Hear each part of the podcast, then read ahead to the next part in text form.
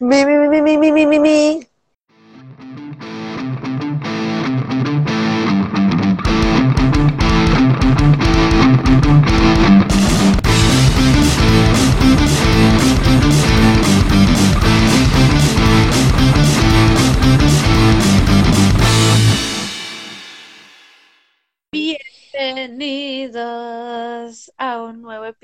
Este es el sexto episodio, boluda. Qué fuerte. Sí, ya tenemos un montón. Jamás pensé que íbamos a llegar tan lejos. Esto es que como tipo segunda base, ¿no? Yo creo que segunda base ya serían los 10 episodios que vamos camino a eso. Bueno, ahí vamos, ahí vamos. Estamos trabajando en ello. Ya me aceptó el cine y la cena. Bueno, Ahora falta el este es desayuno. Ahí está. Ahí está, ¿viste? Dan, Es madre ¡Tú! y una gata. Antes que nada, tenemos que agradecer a nuestros amigos de Anchor que nos arreglaron, la a nosotras, que nos arreglaron el hecho de que no podíamos grabar con amiguis desde Anchor. Todo mal con ellos, pero después todo bien.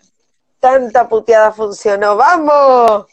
Incluso en la Play Store, y un gringo me contestó, ay, very sorry, very sorry, ya te arreglamos tu mierda. Estoy jodiendo. Estas sudacas de mierda. No soy sudaca, México que de Norteamérica, estúpida, soy norteña, norteña. Bueno, este es el episodio 6 llamado La Odisea de encontrar un buen pediatra.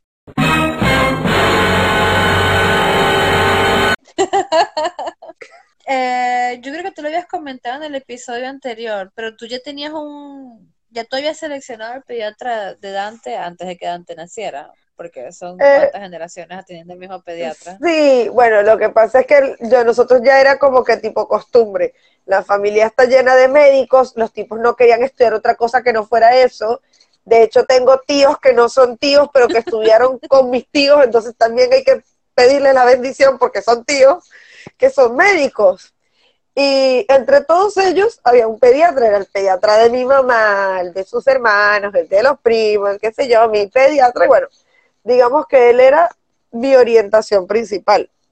Cerca de casa había eh, un hospital semi-privado donde había pediatría, pero, viste, son tipo esos sitios que tú agarras una cita el primer lunes de cada mes cuando Mercurio no está retrógrado y está alineado con Saturno y reparten 10 números. Entonces, Ay, horrible. digamos que preferí mantener, la, si necesitaba o tenía posibilidades de hacerlo ahí mismo, bueno, pero todo lo que era el control de emergencias, el ay, ay, ay, ¿qué está pasando? Auxilio, estoy llorando, el niño está llorando, ¿qué vamos a hacer? El mundo se va a acabar, eso era todo con mi tío, que él había sido eh, director del hospital pediátrico de mi ciudad y se había jubilado, pero que seguía trabajando por su cuenta en un consultorio comunitario. Mira. Sí, funcionó, funcionó. Yo de verdad, sabes que yo, yo siempre he dicho que yo me siento como la peor madre de la historia porque yo no hice eso. Yo casi que dejé toda mierda así a lo último. Después que el niño nació, me dijeron, tienes que traerlo el jueves, una cosa así, el viernes. Y me fueron a ver en pediatría en el mismo sitio donde yo di a luz. Pero después de eso, él fue rebotando a un montón de pediatras porque no conseguía cita y yo decía, marico, o sea, no sé, o sea, la mayoría de la gente que nos escucha, me imagino que son eh, conocidos por nuestras redes y que son extranjeros, o sea, que emigraron. Marico, para mí eso fue como que mierda. Si, hubiese, si, si yo hubiese en Caracas, o sea, yo hubiese mandado al niño con la que era mi pediatra, porque verga, toda la vida conociendo a esa mujer y yo sé que esa mujer es lo máximo, pero acá no. Y acá me pasó que fuimos primero a la del hospital alemán, después nos cambiamos de cobertura, luego fuimos con otro que ni bola nos dio, luego fui con otro, un hijo de puta. Mira, a mí no se me va a olvidar nunca ese día. Llevamos al niño, el niño tendría como cuatro meses, Ok. cuatro o cinco meses. O sea, estaba chiquitito, o sea, chiquitito para los estándares de cuatro o cinco meses, Sí. pero mi hijo tiene el tamaño de un de tres años. Lo llevamos Y el tipo me está diciendo, se está hablando con Gastón y a todas estas yo estoy buscando cómo nos devolvemos de casa con una aplicación y anotando unas vainas, ¿no? Porque yo digo, bueno, de acá, aprovechando que tengo señal y mierda, que señor, y el tipo, bueno señora, ¿usted vino a que yo le viera al niño o usted vino fue a jugar con el teléfono? Y le dije, estoy buscando una dirección. Primero, o sea, me provocó, fue meter una patada al viejo.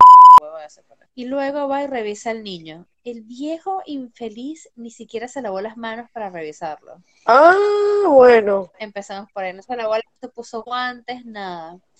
Me dice que lo desviste, qué sé yo, para que él lo viera. Y me dice, ¿ya le estiraste el prepucio? Ajá. Y le dije, no, dijeron que eso no se estiraba todavía. Mm. Te va a infectar. Tienes que estirárselo hasta que sangre. Ah, ¿qué? Le ha agarrado el cuerito a mi hijo y se lo estiró hasta que le sangró. Lloró. Mira, lo juro que yo, a mí me tuvo que agarrar Gastón, porque Gastón me dio todas las No. intenciones de lanzarme encima al viejo y apuñalarlo con algo. De una me dice, bueno, ¿por qué? Y te lo llevaste corriendo. Metí a ese niño, lo agarré, lo vestí todo, lo llevé y con una cara, o sea, me- yo no sé si tú lo haces, me imagino que sí, porque somos seres educados. Pero yo siempre que me despido de la gente, así sea en un ascensor, digo, "Ay, buenas tardes, que la pase bien, buen día. Yo no, ese tipo lo vi con una cara que No, mierda, uno siempre asesiné. tiene que pensar en eso, ¿eh? mi hijo no puede tener una madre en la cárcel. El freno para muchas cosas. Por favor. Siempre que piensen que pueden matar a alguien, que tienen una vida que depende de ustedes. Pero al menos, mira, al menos el tipo te avisó. No, y, y nada, salimos y de verdad, el sitio donde fuimos de verdad quedaba Sí. una parte horrorosa, la ciudad, en pleno centro, pero quedaba horrible. Y, Sí. ay no, todo era muy, ¿sabes? Sí, sí, todo sí. es muy asqueroso, así como ponen el bronce en las películas, así, mal. Y con la misma, mi marido me vio cuando salimos y me dijo, sea la última vez que venimos a esta mierda. Después tuvimos otra que la tuvimos, nosotros ya estábamos cambiando de prepaga. Entonces nos quedaban dos meses nada más de cobertura hasta empezar la otra. Y esos dos meses conseguimos una pediatra. Mira, que esa mujer está a un suspiro de la tumba, de verdad. Pero qué mujer tan buena. De verdad que fue lo máximo. Y cuando nos cambiamos de cobertura Ah. me dolió muchísimo porque el niño se sentía súper cómodo con ella. Y después teníamos esta cobertura que ya tenemos ahora. Y bueno, me pongo a ver la cartilla. Cuando veo, Marica, la pediatra, la más cercana, me queda, me queda a cinco cuadras de la casa. Y yo, coño. Y dije, bueno, vamos No, bueno, ¿qué nosotros onda? aquí cerca de casa tenemos una pediatra, y la, sí. es, eh, perdón, son dos. Y- Y es como que la han visto intermitentemente, pero porque es una salita pública. Por el, realmente, yo en ese sentido también soy burda de mala madre. burda, dígase de eso. Bastante, un montón dicho vulgarismente. Este, porque Dante tiene, eh, con el tema este del, del- de la prepaga, del seguro médico, es que Dante tiene una cobertura que es muy particular de esa compañía, con una clínica que tiene varias sucursales. Entonces, por lo menos para el chequeo este escolar que le hacen, que tienen que verlo como seis médicos, que al principio cuando iba al jardín de infantes era una pesadilla, pues realmente había que sacar como seis turnos diferentes. Ellos utilizan todo un edificio para eso. Entonces, como que agendas, llegas ese día y en menos de una hora lo ven todos los médicos. Sí, le hacen todo, le hacen placa, le hacen examen de sangre, le hacen Ay, eh, evaluación de peso y talle, le revisan las vacunas, le hacen el electro del corazón, le hacen el examen de la vista y le revisan los dientes. Una hora, dos horas, todo el mismo edificio.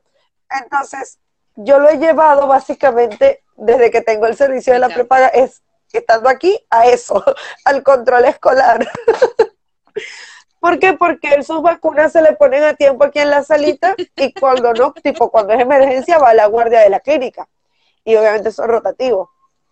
Pero en ese aspecto yo no es que me establecí con uno en particular, pues digamos que preciso, será por vagancia, no sé, es que ¿qué hago yo llevando al muchacho tan, tan seguido ahora, sí. A uno le dicen que bueno, sí, ajá, nos vemos el año que viene. Prácticamente. Y después conseguí esta pediatra que está a cinco cuadras de casa y yo dije, bueno, vamos a ver qué onda. El edificio, los edificios, el edificio más cheto que había en Belgrano. Y voy y tal, y de verdad, o sea, la salita de espera, todo muy pro, todo muy lindo. Y yo decía, coño, pero si yo decía a las seis, porque yo a esa hora ya salía de la oficina y estaba en casa y lo llevaba yo, yo decía, coño, pero ¿por qué tarda tanto esta doctora? ¿Qué ladilla? Y me, me pasó que en la última visita lo fue a llevar con, con mi esposo, con Gastón. Y él dijo, de ¿Ah, verdad que sí? es una ladilla esperar, pero cuando te atiende esa mujer es espectacular. Mira qué mujer tan dulce, tan entregada, el niño se ríe, juega con ella, es feliz. Ay, me transmite mucha paz, como diría la faraona. Me transmite mucha paz.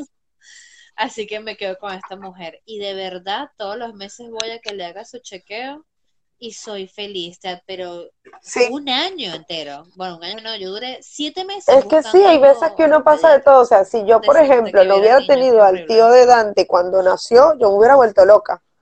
De hecho, mi, mi mayor miedo fue cuando él nace, que viste que en todas las clínicas hay un pediatra en ahí para eso, pues para los bebés recién nacidos. Y me llega la tipa con una lista como de tres páginas con la supuesta dieta que tenía que, Sí, que consumir por la lactancia. Esa dieta me dejaba comiendo arroz y pollo sin sal.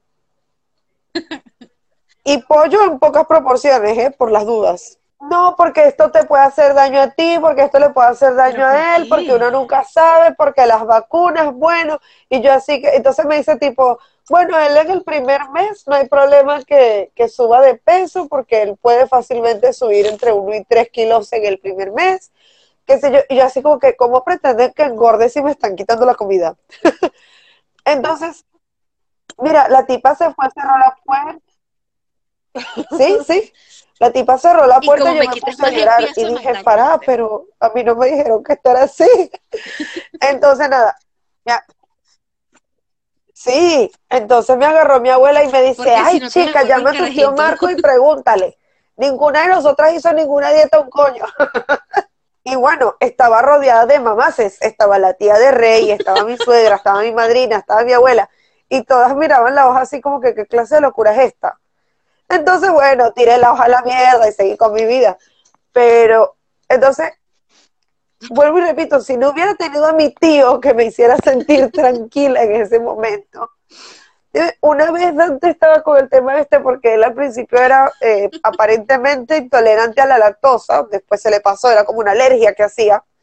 Supuestamente, según un médico, a la, a la lactosa que yo consumía. Y yo vuelvo y digo, pero. ¿cómo va a ser si, si esto, es- esto es un filtro, si él no recibe exactamente lo que yo como? Bueno, bueno, el niño no quería comer, la estaba pasando mal, le cayó mal lo que, lo que estaba comiendo. Y el pediatra de la guardia también para el culo, que tú que estás comiendo, que si estás consumiendo estas cosas tú no deberías. Mire, mismo procedimiento. Hola tío, ¿cómo estás? Mira. Y bueno, otra vez, mire hija, a nosotros nos daban agua de maíz, el agua, me decía.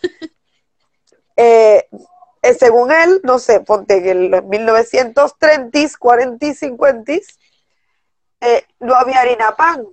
Entonces él me dice, la gente lavaba y hervía el maíz y después lo molía para hacer las arepas, entiéndase, panes de consumo tradicional venezolano. Y me dice, como nosotros éramos 16 hermanos, mi mamá pedía que le regalaran el agua que quedaba de hervir el maíz para darnos en la mamadera. Y aquí estoy, me dice, soy médico y tengo setenta y pico de años y estoy más duro que un roble. Es verdad, usted tiene razón. Señor, primero agua de maíz. Yo tampoco sé, yo creo que nuestras ¿qué carajo bisabuelas y tatarabuelas eran unas drogadictas, sin ofender a los drogadictos que no quieren tener hijos. Pero re- realmente le funcionaba, ¿eh? La verdad que no. Mira, y en el caso de los pediatras, ¿tú qué prefieres? ¿A alguien que ya tenga mucha experiencia o que esté recién salido de la facultad? Porque, por ejemplo, en estos días me atendió un, un otorrino que fui al médico Y el pendejo habría de tener como mi edad. Y yo ya va, Mira. pero tú eres un bebé. Sí, soy bastante joven. O sea, a mí me da igual. O sea, mientras tú te hayas graduado, yo veo un diploma en tu pared aquí A Dante le sangraba la nariz espontáneamente y no yo intenté verlo aquí también como con 30 médicos diferentes hasta que me encontré un doctor como de 25 años que me dice, mira, aquí hay dos alternativas, o le cortamos las manos o lo enseñamos a que no se meta los dedos en la nariz. Y que muy simpático, doctor, pero yo, si yo me levanté a las 4 de la mañana y tengo hambre y estoy ¿por qué lo dices cansada y esto no me da risa. Entonces, sinceramente yo creo en el hecho de que los doctores, digamos que de antes, los buenos médicos de antes, se mantienen en formación constante. No hay nada que me llene a mí más de satisfacción es ir a un consultorio de un señor tipo pasado los 50, Eso sí. pero que tiene la laptop, la tablet y todo ahí al día y el tipo casi que no tiene secretaria porque él resuelve y él investigó y la organización mundial. A mí me encanta eso. Pero si es un médico que realmente, o sea, por lo menos es bastante recomendado, mi ginecobstetra era hijo de otro, de otro ginecobstetra muy conocido y yo fui directamente porque me recomendaron otras mamás. Mamás a las que yo llamaba a las 3 de la mañana a preguntarle por qué Dante no se dormía. Entonces, eh, creo mucho en las referencias, eso sí. Y igual con el alergista que me trató a mí, a mí me trató en mi ciudad un tipo que tenía casi 100 años y su hija. Pero mira, esos eran los mejores alergistas de todo el país. Había gente que de verdad viajaba de una punta a otra del país para ir a verse con ellos. Y yo decía, tengo que confiar. Así que, No, bueno, no. Bueno, sabes que yo estaba, mientras hacía mi investigación sobre Sí, las horas en las que estabas viendo memes en Facebook. Eh, bueno, una referencia muy pero me ochentosa. dijiste que ibas a investigar ¿Qué te iba a decir yo? Ah, sobre memes. Ay, me encanta. Sí, investiga, pero tú ese. No, sabes que yo estaba leyendo que decía que Sí. mucha gente tiene un pediatra es por las referencias, porque tienen amigas o familiares que le dijeron, mira, vete con este pediatra y todo bien. Pero yo de verdad, o sea, a mí por lo menos mis primos, tengo una prima acá que tiene dos hijos y ella me dice, mira, yo mando, o sea, yo, ella Ah. hace consultas por Skype con la pediatra de sus hijos allá en Venezuela. Hace consulta por Skype y la mujer le dice, bueno, mándale tal, qué sé yo, tal medicamento si se siente mal o qué sé yo. Y ella va y los compra acá. Y mi papá, tan bello mi papá, lo primero que hizo cuando se mudó para acá, mi papá no sé qué carajo hizo, ¿sabes? Esos grupos cancerinógenos de venezolanos de WhatsApp y de Facebook. Grupito de Bueno, tú y yo nos conocimos en un grupo de WhatsApp, grupo de WhatsApp de cerca. Bueno, mi papá me, me metió de la nada, no sé cómo carajo hizo, cómo carajo metes a alguien más en un grupo de WhatsApp, no sé. Y me metió en un grupo de WhatsApp Sí, de mamás y pediatras venezolanas. No, sí, Ay, mira, es que- yo duré cinco minutos en esa mierda. Porque agarra, o sea, te lo juro, habían pelotudas que preguntaban, ay, mi hija se mordió la Ah, Es lengua, que ¿se ahí hay varias cosas, o sea, mi eso?". tío por más De pediatra de cabecera que fue de Dante por años, yo desde que estoy aquí no le he hecho ninguna consulta a él. Una sola vez hablé con él y él aprobó lo que, lo que yo le comenté. ¿Qué fue esto? En el caso particular de Venezuela, el 80% de las cosas se le tratan a los niños con acetaminofén. El sinónimo aquí es paracetamol, más no es lo mismo yo tuve una experiencia con Dante que por primera vez en mi vida vi que a Dante le llegó la fiebre a 40 y no le bajaba sino a 39.8 y se le volvía a subir. Y el niño temblaba en brazos nuestros y tuvimos que salir corriendo a un hospital. Fuimos al hospital más grande que había en toda la zona y lo primero que la enfermera pregunta es ¿qué le han dado? ¿Y en qué horario y en qué medidas? Saqué un frasquito de acetaminofén que yo había traído de Venezuela porque uno, si viajamos por carretera, teníamos que traer todo eso. La tipa agarró el frasco y lo tiró en la basura. Y la enfermera me dice, mira, Claro. ¿tú no sabías que por la por orden de la Organización Mundial de la Salud está contraindicado que en las fiebres altas de los niños menores de 10 años se les dé acetaminofén? Y yo, eh, no. y como, ¿por qué? Y me dice, el acetaminofén contiene, eh, tiene un par de componentes que pueden desarrollar alergia o sobredosis, inclusive resistencia. Si la infección es muy fuerte y tú le estás metiendo acetaminofén y acetaminofén y acetaminofén y la fiebre no cede, por más que le des, lo que le puedes hacer es una reacción alérgica al niño. Y esa reacción alérgica puede complicar el cuadro porque nadie, nadie le está haciendo pruebas a los niños para saber si son alérgicos o no. El paracetamol, que es lo más similar que hay, dice, también tiene una proporción y depende inclusive de hasta qué temperatura tiene el nene. Dice, porque pasado cierto tiempo ya tienes que cambiar la medicina. Por eso es que se dice que cuando ya el niño tiene tres días o tiene cierta temperatura, lo lleves al hospital. Y dije, ah. uy, accidente técnico, se me cayó el teléfono. Ay, ¿qué es eso? Se quemó. Bueno, este, Nos caímos. ya está, bebé, ya está.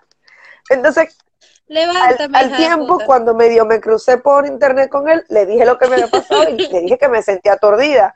Y él me dice, mira, la verdad es que sí, es cierto, el acetaminofén puede hacer reacciones alérgicas. Y me dice, ¿qué pasa? Que en Venezuela, en Venezuela, Ay, ¿por qué no me lo lo común es el acetaminofén y es muy poco probable realmente, o el rango de alergia al acetaminofén es muy bajo.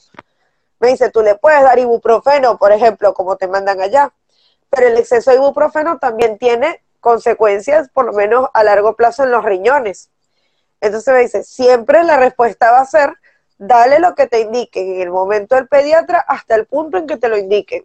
Si a ti te dicen que el niño no puede tomar el medicamento más de cuatro días, no se lo des diez días por las dudas. Si te dicen que no le des antibióticos, no te pongas a darle tú antibióticos porque sí. Entonces dice, si usted el médico se lo dijo hacia allá, usted hágalo así allá. Ahí fue donde yo entendí, mamita, que yo no sirvo para esos grupos de, de Skype con pediatra online. Porque empiezan, no, porque el pediatra a mí me dijo que era una porquería el paracetamol, que era una porquería el ibuprofeno. Mire, señora, usted ve qué hace. Pero por lo menos yo he ido a comprar antibióticos, a pasar vergüenza en la farmacia porque no me los quieran vender sin prescripción médica. Prefiero hacer caso. Por- Así de fácil. Porque al fin y al cabo, si a usted le dan una, digamos, un diagnóstico errado acá, usted reclama acá. Es como con la comida de la calle, chama. Tú le das al niño una hamburguesa comprada en la calle y ese niño se enferma y tú no tienes a quién reclamarle. Bueno, hay que hacer el sacrificio, mamá, en la cadena, en donde te dan la factura, porque si los vas a demandar, le sacas toda la plata que puedas. Es, esa es mi estrategia. Qué horrible. No sigan ese ejemplo, por favor.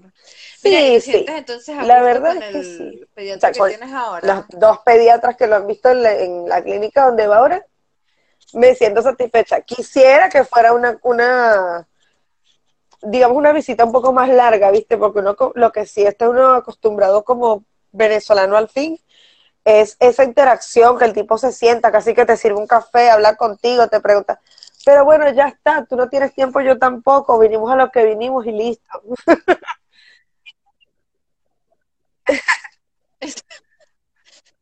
Esto lo hace mi pediatra, la verdad que sí, es muy raro.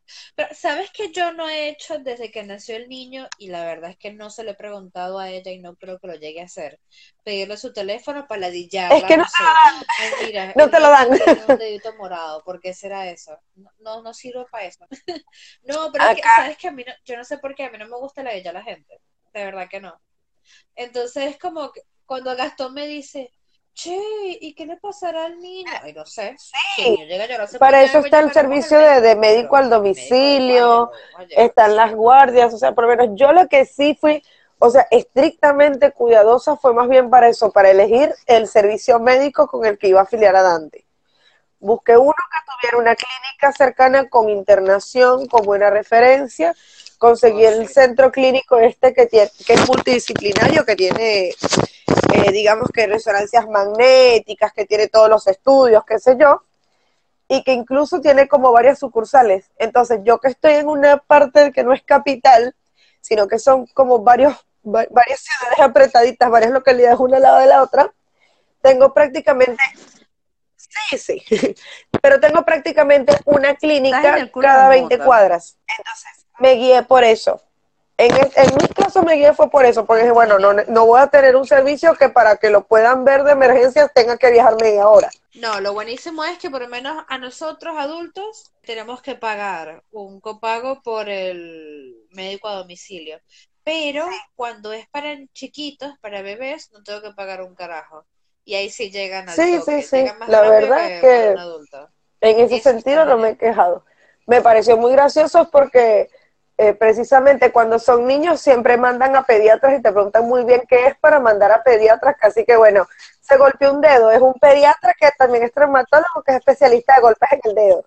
En cambio, yo una vez me sentí mal, me descompuse porque se me bajó la tensión, prácticamente no me podía ni mover, fue muy cómico cuando llamé a la emergencia, y llega el tipo y me dice, mira, yo en realidad soy quiropráctico.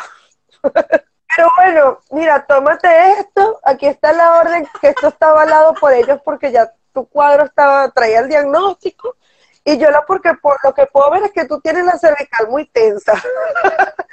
Me dicen, ven para mostrarte cómo te vas a hacer el masaje. Quiero agradecer públicamente a ese quiropráctico porque él me enseñó cómo hacerme el masaje. Es una lástima que no me acuerde. Mira, ¿tenemos algún tips para las madres que están en búsqueda de un Crean en su instinto. tratar a sus pequeños Siempre. engendritos? Si el tipo no le, mire, usted lo ve y, mm, mm, pues mm, usted me entendió. Y no. Y sabes que a mí mi mamá me dijo siempre, los bebés son muy intuitivos, ellos perciben un montón de cosas que a lo mejor, o sea, son muy sensibles, entonces tú no las vas a percibir. Y si ese Sí. bebé o ese niño no está cómodo con ese pediatra, no es. Ya te pasó aproximadamente por hija no le 15 figura, a ti dentistas. tampoco, En efecto, es así. huye. Claro, claro, con cualquier Y no médico. solamente con el De pediatra, hecho, con eh, lo que aquí se médico. estila mucho es, dependiendo de lo que tengan que hacer, es hacer como una adaptación. Sí, o sea, por ejemplo, si necesitan un tratamiento odontológico, hay que llevarlos varios días a que interactúen con el médico, el médico le va mostrando las cosas como para hacerlos sentir cómodos. El pediatra no siempre tiene esa oportunidad, pero sí, eso se ve en los primeros cinco minutos, ya tú sabes cómo son. Así que estar muy atento a eso y claro, a la primera señal de alarma usted sale corriendo, ¿qué va a hacer? Mau, y veníamos bien, pero de golpe pasaron cosas. te perdí. Ay, no te veía. Bueno, en realidad no te veo, pero Aquí Ay. estoy. Mi consejo es, si tienen un varoncito, esto me lo dijeron las otras dos pediatras que vieron a Daryl, que son de verdad unas mujeres increíbles. No le jalen su puto cuerito, déjenle su furruquito tranquilo, a largo plazo, que sí. eso se tiene que salir solo. A mí lo que me dijeron es, claro, se tiene que salir solo a largo plazo, porque el imbécil ese, te lo juro, No, mira, que donde lo vea mal parado, le y tipo, lo miraron un poquito Pero ya. y después, bueno, cuando él se está bañando, usted le explica qué es lo que tiene que hacer, echarse el jabón y bueno. Claro, o sea, nosotros porque las dos somos madres de varones, no tenemos manera de, de cómo enseñarle Sí, sí. un, un pediatra a una nena, pero bueno, ya está. Igual, cuiden a sus bebés. Bueno, eso, que sopesen. Primero, eh, los pediatras que cubre la cartilla de su prepago, seguro médico, y los que más le convengan. Yo, por lo general, yo lo que hice fue que hice Sí. un scouting de los que me quedaban cerca de casa que cubría mi plan, y me fui entrevistando con cada uno, y el que más me dio feeling y que trató mejor al niño, con ese me quedé. Mientras yo me Por quede tranquila de que mi hijo Y está bueno, tranquilo, si realmente los recursos no alcanzan como para andar eligiendo, igual, normalmente, por ejemplo, en las salitas, que son aquí los ambulatorios, es, casi siempre hay más de un médico. y a ti te preguntan, o sea, por más eh, rústico y aleatorio que sea el sistema de asignación de turnos, siempre te preguntan, por ejemplo, mire, es primera vez, ¿usted prefiere que sea con algún doctor en especial o espera que la asignen? Y te van preguntando después con qué médico quieres que lo vean. No hay ningún problema, Sí. todo es cuestión de, de ver dónde confiar. Perfecto. A ver, bueno, vamos a adelantarle porque hoy de verdad yo dije, este episodio lo tenemos que hacer porque nos vamos a reír bastante. La próxima semana, ¿qué te parece si hablamos de Oh, elegimos los nombres de nuestros hijos y damos tips para las madres que vayan a dar esos nombres rancios y por favor vamos a hablar de los nombres No, más marica. raros que nos hemos Este capítulo va a durar cuatro vida, horas. tanto en Venezuela como en Sí, Argentina. es contigo, Yubiri Mitsaida del Carmen, Saltos y Bajos. Iron Man, Superman, no. Es contigo, Yusnavi Vargas. James Bond 007 de Velázquez. No tengo que, tengo que decir Pero bueno, no adelantemos más nombres, por Perdón, favor. lo tengo que decir. Eh, vamos. Patria, con- socialismo y muerte. ¿Qué? Dilo. Te odiamos, patria. Maldita, te odiamos. Ya, ya, ya. No más. Bueno, ¿qué te Bueno, parece si culminamos con publicidad? Bueno, chiquis, esto ha sido todo por el día de hoy. No olviden seguirnos en nuestras redes. Tenemos Facebook e Instagram, que es la letra chica de la maternidad. Bueno, en realidad es arroba la letra chica D de dedo, L de Lima, M de mamá. Podcast está disponible en las plataformas de Anchor, Spotify, Apple Podcasts, Google Podcasts y demás plataformas. Les pedimos por favor, si son tan amables, nos hagan un review en. Apple Podcast. Así no usan Apple Podcast, pero se pueden meter en iTunes, buscan la letra chica de la maternidad, sí, y ahí nos van a ver, nos, nos pueden valorar y dar una reseña y así más gente puede ir conociendo el podcast y ser más grande. Este Pañuelito a la banda, ¿eh? Eh, ojo, spoiler alert, se viene un movimiento, se viene un movimiento. Si algún diseñador gráfico nos está escuchando, por favor, hagamos un puño con un pañuelo lavanda. Ese va a ser el, el logo de las madres que detestan ser madres a veces. ah, también tenemos dos podcast amigos de La Letra Chica. Está un emprendimiento que es, soy yo, Mau, hablando sobre los acontecimientos de la Segunda Guerra Mundial. Es, se llama ¿verdad? Valkyria. Traición y Locura. Eh... Oh, sí. en Instagram lo pueden conseguir como arroba Valkyria Podcast. Es B de vaca, A, L de Lima, K de kilo, Y, R de río y A. Podcast. Eh, también está, si les gusta la poesía, sigan el podcast Dislexia, dos puntos, otra forma de ver la realidad, donde se narran poemas de autoría propia.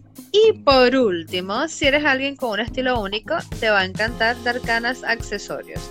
Es un emprendimiento que tiene tinturas multicolores para el pelo, indumentaria y accesorios chic. Aceptan mercado pago y los puedes encontrar en Accesorios. Instagram, creo, como en Facebook, ¿no? Al cabo que ya tenía hambre.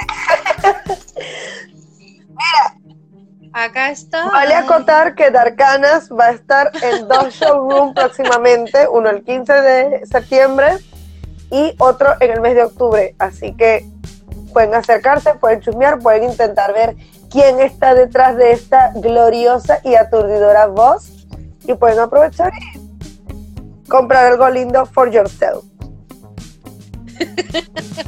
Y por favor, si donan al podcast, Van a haber pueden próximamente sesiones de fotos exclusivas. Acariciar a. Notas de voz Solamente de tarde, privadas usando, enviadas por ella de directamente. Deberíamos hacer un Patreon, pero que sea eso, de Tarja, diciendo miau. Colocamos un único tier de pobre 5 Tarja. dólares. Miau. Ay, sí, alguien tiene que pagar esos Bueno, hay que sobrecitos. explotarlos de alguna manera. Bueno, nos estamos viendo entonces la próxima semana. Vamos a estar posteando en Instagram formulario de preguntas para que nos cuenten cuáles han sido los nombres más bizarros que han escuchado en sus vidas y si ya son mamás o están a punto de Sin pena ni remordimiento. Todo totalmente anónimo. Tranquilo que sus nombres, los nombres de ustedes no van a aparecer los de sus hijos, sí, que Dios los tenga en su santa gloria. Este, Bye.